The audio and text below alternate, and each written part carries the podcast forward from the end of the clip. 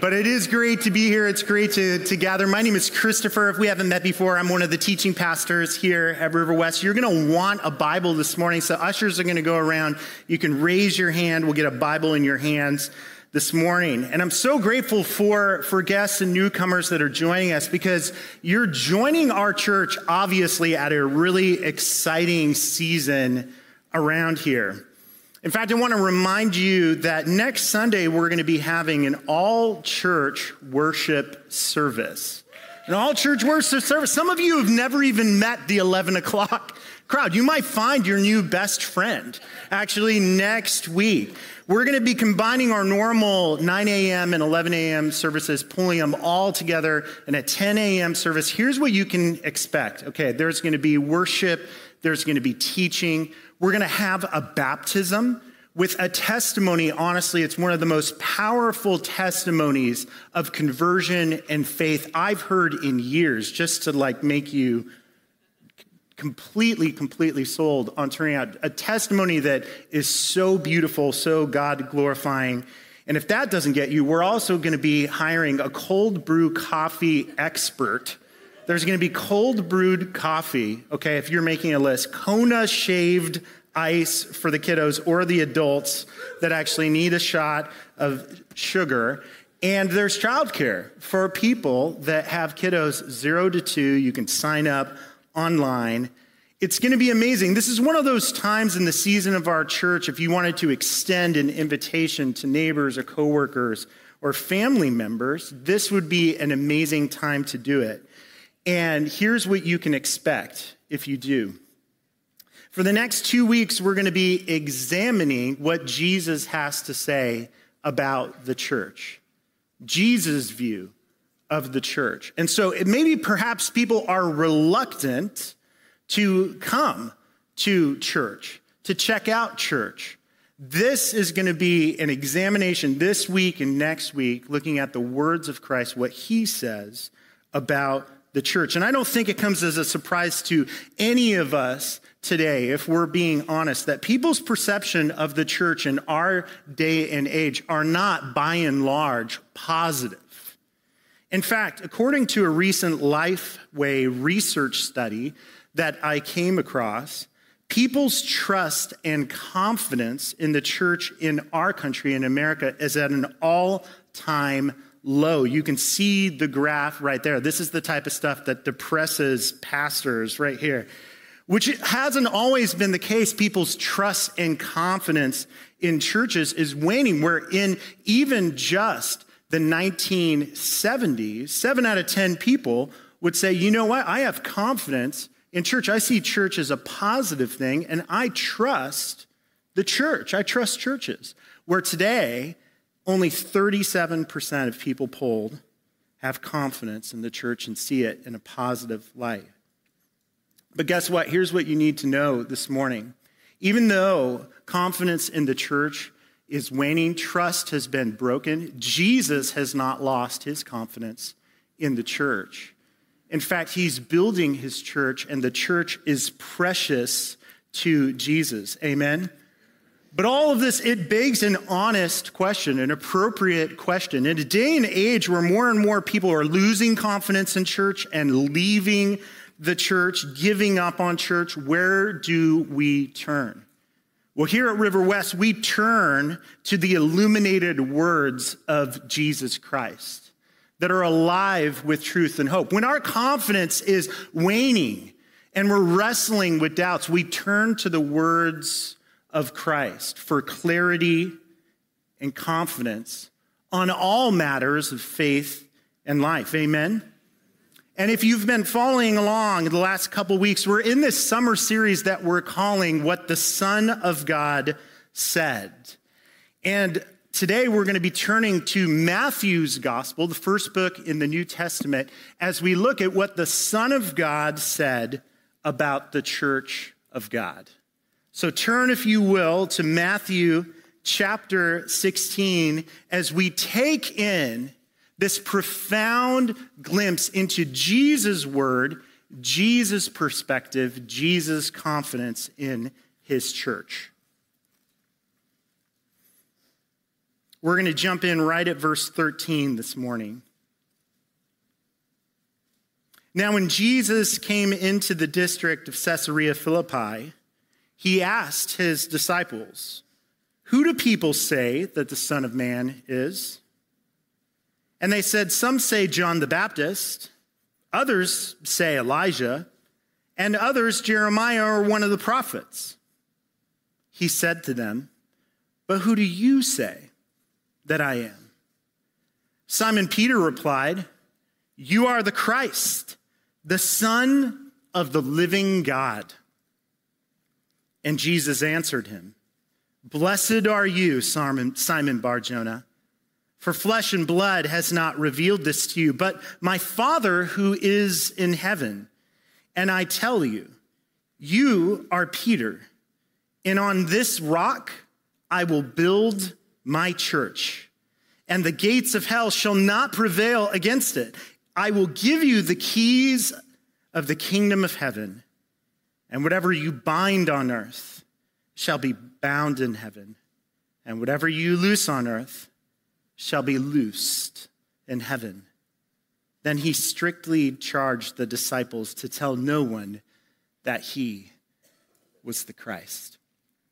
This is God's word. The passage that we read together this morning captures one of the most pivotal, divine, holy moments in Jesus' life and ministry.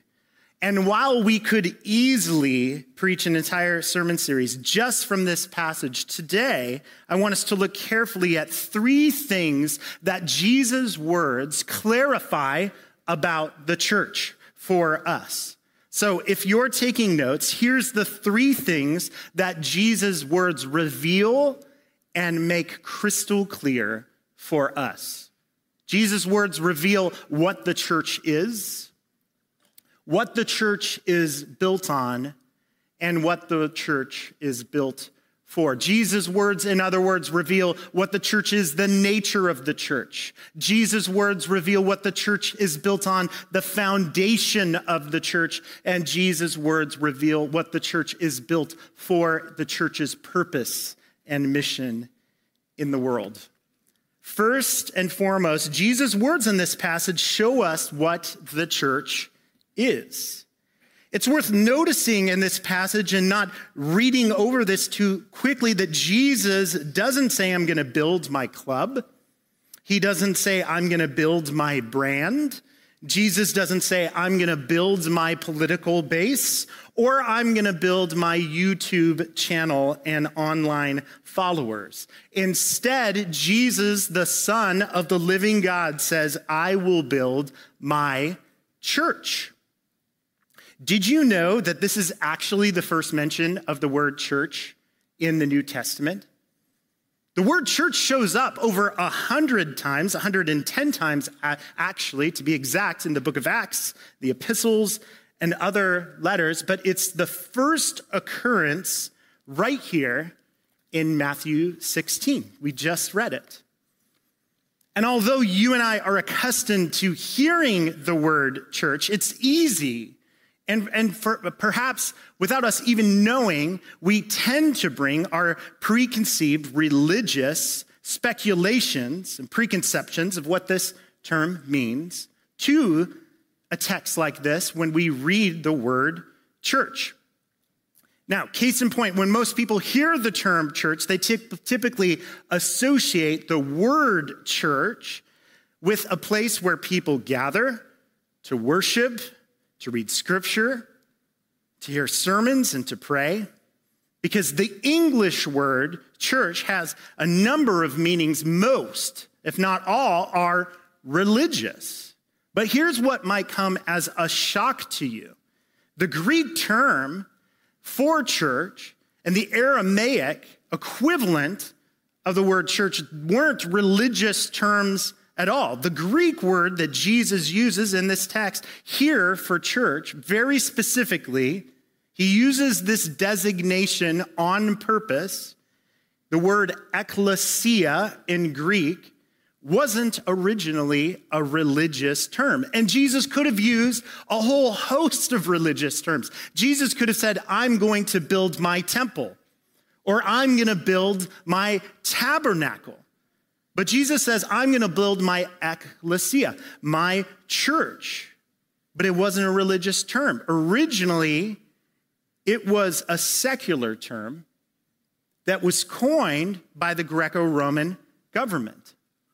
You see, in ancient Greece, an ecclesia was an assembly of people who'd gather to vote on laws, decide military strategy, discuss philosophy, and elect magistrates, leaders. The term itself, ecclesia, means a summoned or called out assembly. Literally, the word just means called out or summoned, and it came to mean a called out or summoned assembly of citizens from city states. So that's what churches were groups of citizens from around the Greco Roman Empire who'd gather in places like this. We have a photo, and archaeologists and historians have found documents that that show that a church met right here in this theater, dating back to the fourth century. Churches would meet in theaters like this. This is a much larger ecclesia in Athens, in the theater of Dionysus, the god of wine and ecstasy in Greco Roman pagan religion on the south slope right there of the massive Acropolis Hill. So you can go, and what you need to know is there was ecclesias like this scattered throughout the Greco-Roman Empire. Super fascinating. And so when Jesus subversively and intentionally used this term, ecclesia, church, people in the first century wouldn't have envisioned religious places where people were worshiping and praying in temples. They would have thought of places like this assemblies where people gathered to discuss philosophy, Greco Roman laws. However, here's what happened. In the first century, the Caesars, the kings in Rome, governing officials, realized that their citizens obeyed their laws much better when they worshiped them as gods. Okay? So ecclesias became places where Greco Roman citizens would gather to worship the emperor, to worship Caesar, who claimed to be a god, to hear Caesar's decree, learn Caesar's philosophy, and live out his ways as citizens of the Greco Roman Empire. Enter Jesus of Nazareth and perhaps this sheds light on why Jesus stirred up so much controversy wherever he went and proclaimed, I will build my ecclesia. I will build my church, my assembly of citizens who are summoned and called out to worship me, to learn my decrees and live out my ways as citizens of my kingdom. And unlike Caesar's ecclesia, Caesar's church, Jesus' church would be an everlasting assembly that would spread into all nations and usher in the kingdom of God that would restore everything that was broken and turn the world upside down. That's what church is according to Jesus. In fact, here's a definition church is not a building or an institution or a social group. The church that Jesus is talking about here is an assembly of summoned, called out people who gather to worship Jesus, learn his truths, and live out his ways as citizens of his kingdom. When we talk about church, that's the working definition that Jesus was assuming. That's church. You know, it dawned on me as I was digging into the subversive historical context of Jesus' claim in this passage this week that you and I are actually living in an age where many churches today are quite frankly becoming assemblies of emperor worship. With the rise of religious nationalism, this is a sad truth to say, but many churches today are far more devoted to discussing elected officials or political ideologies than time devoted to magnifying Jesus. Friends, make eye contact and hear this loud and clear. There is only one church that we are concerned in being a part of and building here at River West Church. And it's not Caesar's church or any elected official's church. It's the church that Jesus is Lord and builder of. Amen. Amen. Because Jesus is possessive. He's possessive. He says, no, no, no, no. I'm calling you out.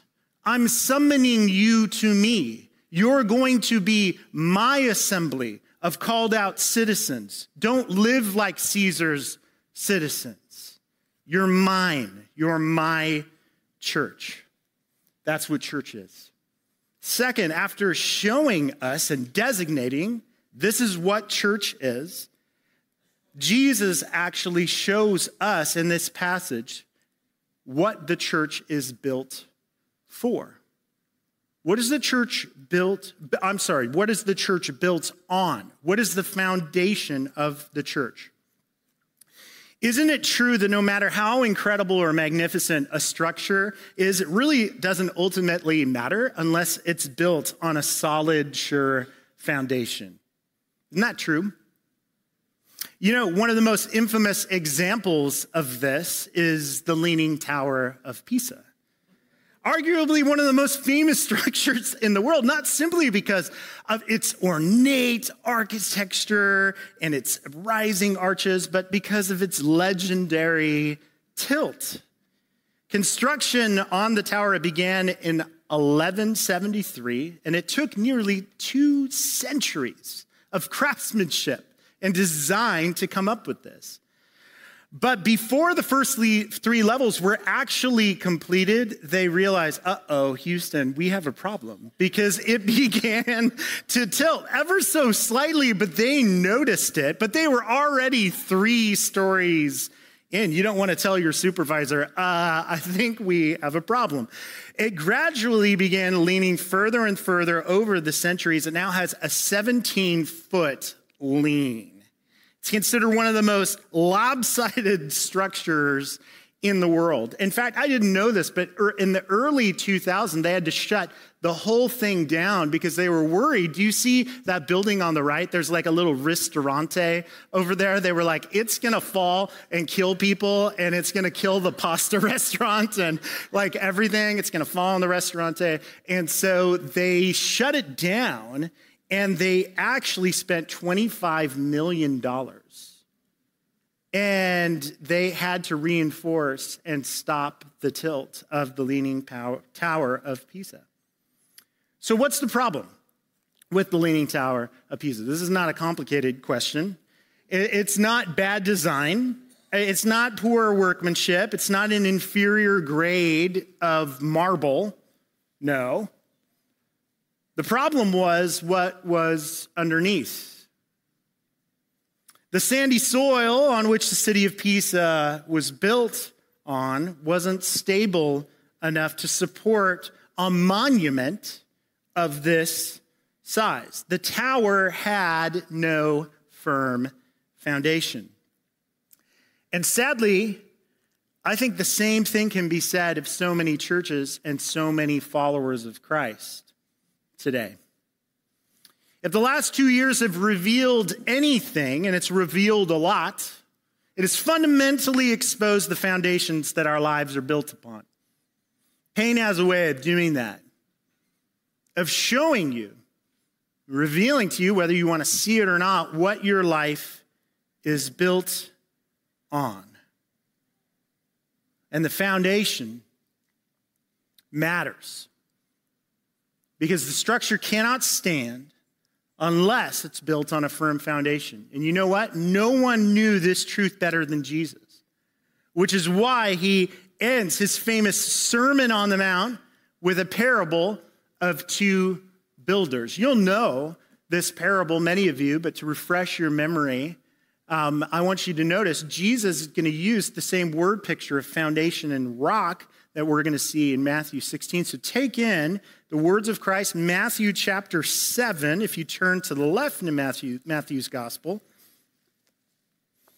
He ends the Sermon on the Mount classically with a parable that contrasts two builders building on two different foundations.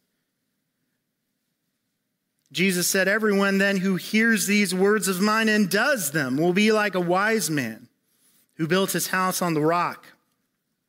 And the rain fell, and the floods came, and the winds blew and beat on the house, but it did not fall because it had been founded on the rock. Same word that we see in Matthew 16. Everyone who hears these words of mine and does not do them will be like a foolish man who built his house on the sand. And the rain fell, the floods came, winds blew, and beat against that house, and it fell. And great was the fall of it. In both this parable and Jesus' exchange with his disciples in Matthew chapter 16, Jesus' concern is exactly the same.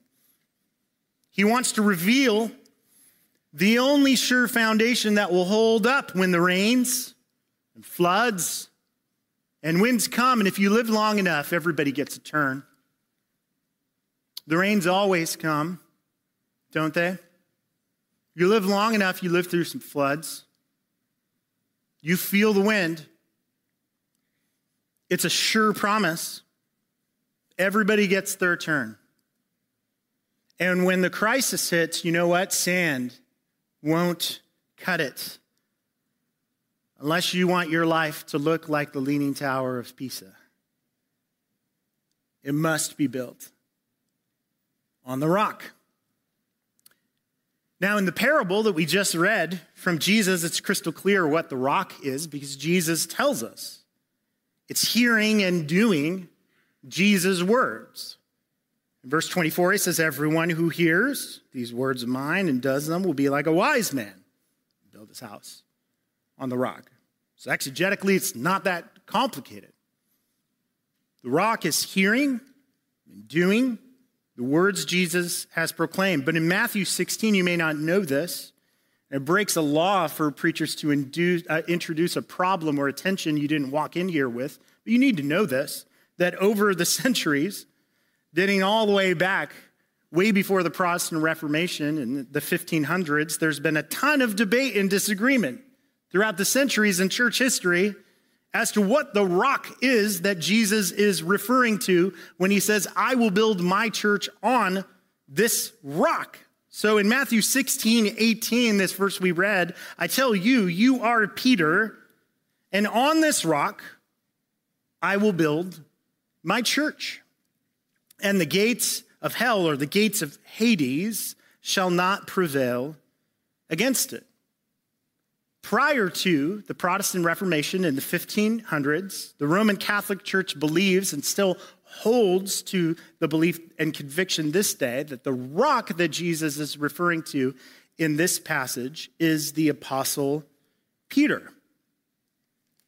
And one of the reasons that our brothers, our Catholic brothers and sisters, hold to this interpretation is connected to a play on words that comes across in the Greek language in Jesus' interaction with Peter here, where the term for Peter and rock sound really familiar. In fact, in Greek, you'll hear the similarity.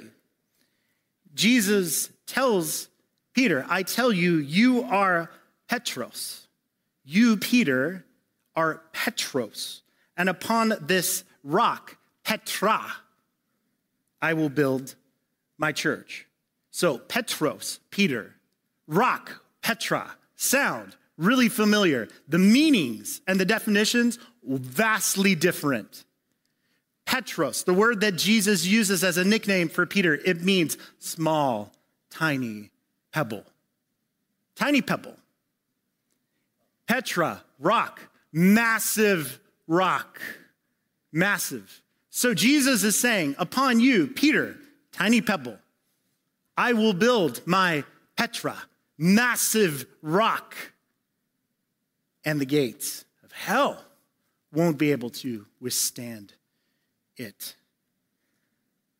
The Apostle Peter would have been the first to tell you this morning that he is not the rock that the church is built on. In fact, in one of his letters, he will say that Christ is the cornerstone, that I'm not the foundation, that I'm just one small, tiny pebble in God's sovereign plan to build his living cathedral of reclaimed lives that he calls church.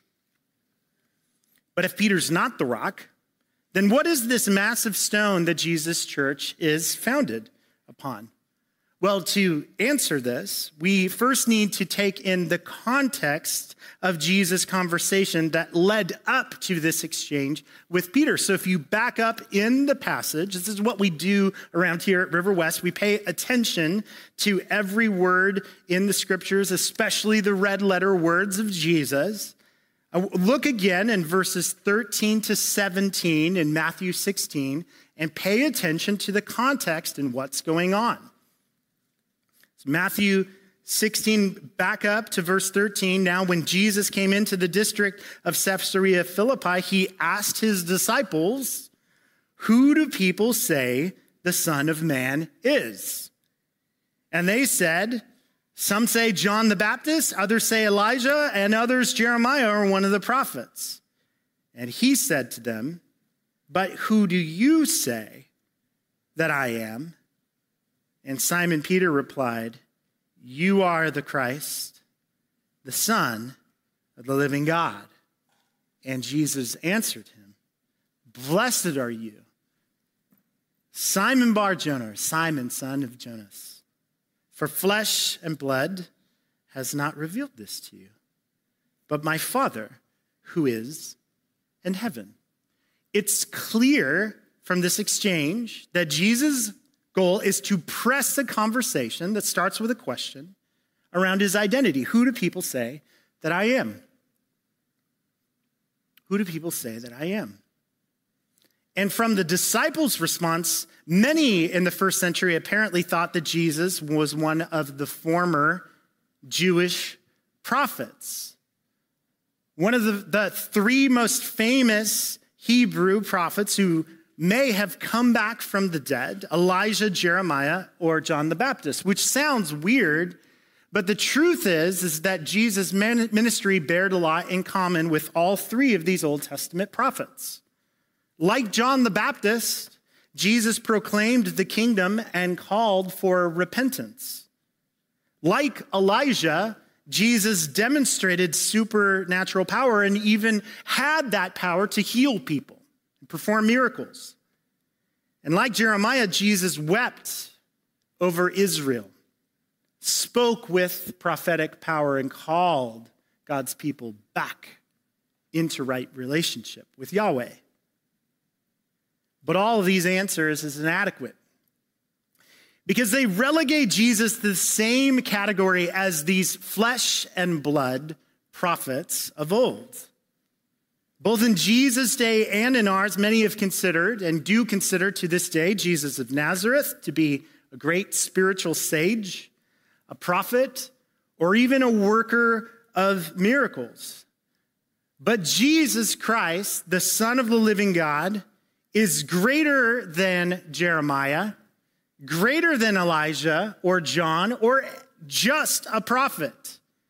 So, as Jesus often does, he turns the question away from popular opinion and what the crowd say, looks his disciples and you and I by association, if you're a follower of Jesus, and says to us, But who do you say that I am?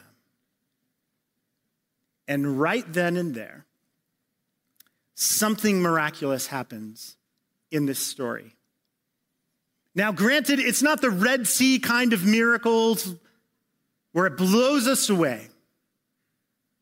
But you need to know something miraculous happens in this story.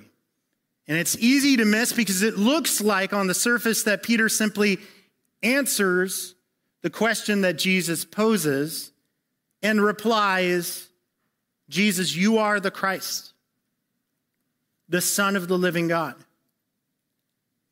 But River West, friends, here's what you need to know. This answer wasn't just a great theologically accurate reply. Peter gets an A plus, okay? This is a great theological reply. He doesn't just say, Jesus, you're the Son of God. That would have been an incredible reply. An incredible reply that he is the Son of God, the Son of Man, that the prophet Daniel prophesied. He gets an A plus. There's theological precision in his answer that he's the Christ, the Messiah, the anointed, long awaited King of Israel, the Son of the living God. This is an incredible answer. If you're taking notes, this is good theology right here coming out of Peter's mouth. And he doesn't always bat perfect, okay? He, there's a lot of swing and miss like moments, you know. Hey, Jesus, should I set up tents for like you and Elijah? No, like, no, you don't understand what you're talking about, okay? Peter, right here, this isn't human Peter answering Jesus with a great flesh and blood theological answer. It was actually a divine revelation given to Peter from the heavenly Father, pouring out of Peter's mouth, which is why Jesus responds to Peter's confession by telling him, Blessed are you. Simon Barjona, for flesh and blood has not revealed this to you but my Father in heaven, a miracle has just happened. I tell you that you are Peter, and on this rock I'll build my church. The rock is the divine revelation of the gospel. It is Peter's supernaturally inspired confession of faith about who Jesus is. The rock is the gospel, it's the good news of Jesus Christ. The news that opens up blind eyes to the uh, identity of the long awaited Messiah named Jesus. That's why the Apostle Paul told the church in Corinth For no one can lay a foundation other than that which is laid, which is Jesus Christ. Friends, there's no other foundation that can steady the church through every storm in history and set captives free from the power of sin and, je- and death. Jesus and only Jesus, our rock and firm foundation, can do that. Amen. Amen. Finally, after revealing what the church is and what the church is built on, Jesus ends this exchange with his disciples by showing us what the church is built for. And as we'll see, Jesus has founded his church on the rock, not just to call his people to himself, to summon a holy people that will live differently and be called out, but Jesus has sent his church into the world with a divine mission. Now, to be honest, this is the hard part right here because as a pastor, we could preach an entire sermon on what this mission entails. And here's the good news there's going to be an entire sermon in this series devoted to what Jesus' mission is, which makes me happy as a mission pastor, okay? So, but for now, I want to actually show you two marks of this church sent on mission that come out from this passage. If we pay close attention to these words from Christ, it shows us where he's sending his church and what Jesus is sending his church with. First, we see where is Jesus sending his church? What kind of places is Jesus sending his church to? And in Matthew chapter 16, in the first verse, it's easy to read over details like this, but but the setting of this exchange is actually critical to consider. It actually changes the entire reading, understanding that this exchange took place in the district of Caesarea Philippi. In verse 13, Jesus came into the district of Caesarea Philippi. Here's what you need to know about Caesarea Philippi. It's about 25 miles from the very religious communities that are marked around Galilee. But in Caesarea Philippi, this was not a religious city at all. In fact, its practices were vastly different from the very conservative nearby towns. It was like the red light district of Galilee, if you will. Much like Portland, Caesarea Philippi was a city that was infamous for sin, for sexual immorality, for temple prostitution, and a thoroughly unapologetic Greco Roman pagan lifestyle. Having visited and had the incredible privilege and opportunity in my, uh, in my 20s to go to Israel and visit Caesarea Philippi, of all the places I saw, this place actually stuck with me. I think we have a slide and, and a picture of Caesarea Philippi. So when we were there, I remember the tour guide for us, we had a couple different tour guides. The tour guide that took us to this place, his name was Bear. I remember that because that was a really unusual name.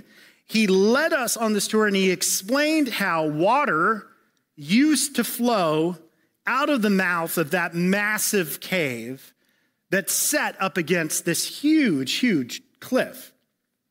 And what you need to know that the citizens of Caesarea Philippi commonly believed that the fertility gods that lived in the underworld during the winter would come, come up and out when springtime happened, and that the water was a sign of these gods that would travel from the underworld into the world. Now, just to be clear, because this is online, we don't believe that at River West Church. This was just pagan myth and religion, they believed that the water flowing out of here was a gateway into the underworld, and they called it the gates of hell. They called, so Jesus, connect the dots, travels way out of the way into the red light district of Galilee with his disciples to tee up this whole exchange in order to teach us something about the nature and the foundation and the mission of the church. Hold all of that historical context, okay? Here's what you need to know the citizens in Caesarea Philippi, they worshiped a goat god named Pan. And each year, the citizens, they would engage in horrible, detestable deeds I'm not even going to say some of them, but they're lewd and they were gross and they involved weird things between human and goats. There's little ones in here, there's little ears. I'm not even going to get into it. It was weird and it was wrong. So I imagine as Jesus' disciples are traveling with him into this area, the district of Caesarea Philippi, they're really uncomfortable. In fact, I can see James like turning to John and saying, You can't tell mom and dad about this. like, like we're not supposed to be here, like in the city of Pan. Like we're actually going to like the gates of hell. This is literally a city that was knocking on the doors of hell. And yet, of all the places to tee up this exchange where Jesus says, I'll build my church and the gates of hell, the powers of hell, cities like this will not prevail against it. River West, Jesus has not called his church to live in a bunker and simply shelter ourselves from an evil, immoral, increasingly pluralistic pagan world. He has sent us in no uncertain terms to storm the gates of hell. That's what he sent his church to do. I know that may sound intense, and it is, but it's exegetically correct. And here's what you need to know we are not sent on this divine mission in our own power and resources. Jesus has given us, as his church, as followers of Christ, everything we need for this mission. And it's right there in verse 19. In verse 19, Jesus tells his disciples, And I will give you, you who make me your rock, your foundation. You build your life on me, I'll give you the keys of the kingdom of heaven. And whatever you bind on earth shall be bound in heaven. Whatever you loose on earth shall be loosed in heaven. You know, I walk around and you probably see me week to week. I have a lot of keys. Some may say too many keys. But of the keys I have, I have been given and I have been entrusted with some of the most important keys the keys to this church. I have keys that unlock doors that, that you can't unlock without a key. I have keys to closets. I have keys to offices. I have, I have keys. But they're not really my keys, actually. They were given to me. The access was given to me. And here's what you need to know. I want you to think about this. Jesus has given you access in his kingdom to the most precious thing in the world. The keys to his kingdom, you know what it is, folks? He's given us the gospel. It's all about the divine revelation of the gospel. It's not about Peter in this passage. It's not about you and I and our ability to like endure. The rock is the divine foundation of the gospel. What are the keys to the kingdom? It's the gospel. It's the truth and the proclamation of Jesus. What unlocks hearts and sets captives free? Guess what? Not this guy up here. But you know what? Jesus Christ has entrusted me with a key. I have the same key and you have the same key. In Jesus' kingdom, everybody gets a key. Everybody gets a key. You have a key. You're key. Guess what? Your key could be shinier than mine. My key, it looks pretty pathetic. It doesn't matter. The key's a key. You take the gospel, you share it with faith. The Holy Spirit, just like the Holy Spirit did in this story with Peter, does something miraculous. Hearts are open, lives are changed. Folks, let's use our keys in this season. Christ has given us the keys to the kingdom of heaven, not to put them in our pocket, not to be ashamed of those keys. Wear them, wear them like me. You know, it's this is kind of my kids say that I look really dweeby. You know what I mean? It's like so I don't forget them. Okay, like just use the keys because there's no other key. And guess what, folks? Our world is in desperate need of people that are willing to share the good news of Jesus. Amen. I'm to have the worship team come up here this morning. As they do, I just want to conclude our time by reminding you of something that's going to tee up for us communion.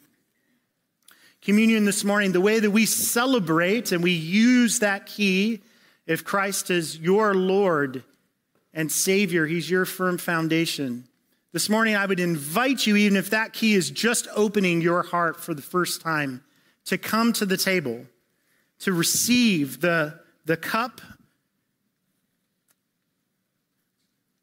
and the bread. And what we're going to do this morning is we're going to sing about and reflect on how this great truth has power to set us free. Hear these words from Jesus Christ from the book of Revelation, and let this and these living words this morning remind you how great your Savior is. When I saw him, I fell at his feet as though dead. He laid his right hand on me and said, Fear not. I am the first and the last and the living one. I died, and behold, I'm alive forevermore, and I have the keys of death and Hades. As the Lord moves your heart, come receive the elements, hold on to them, and I'll come back up and lead us in a communion prayer this morning. Let's worship the Lord.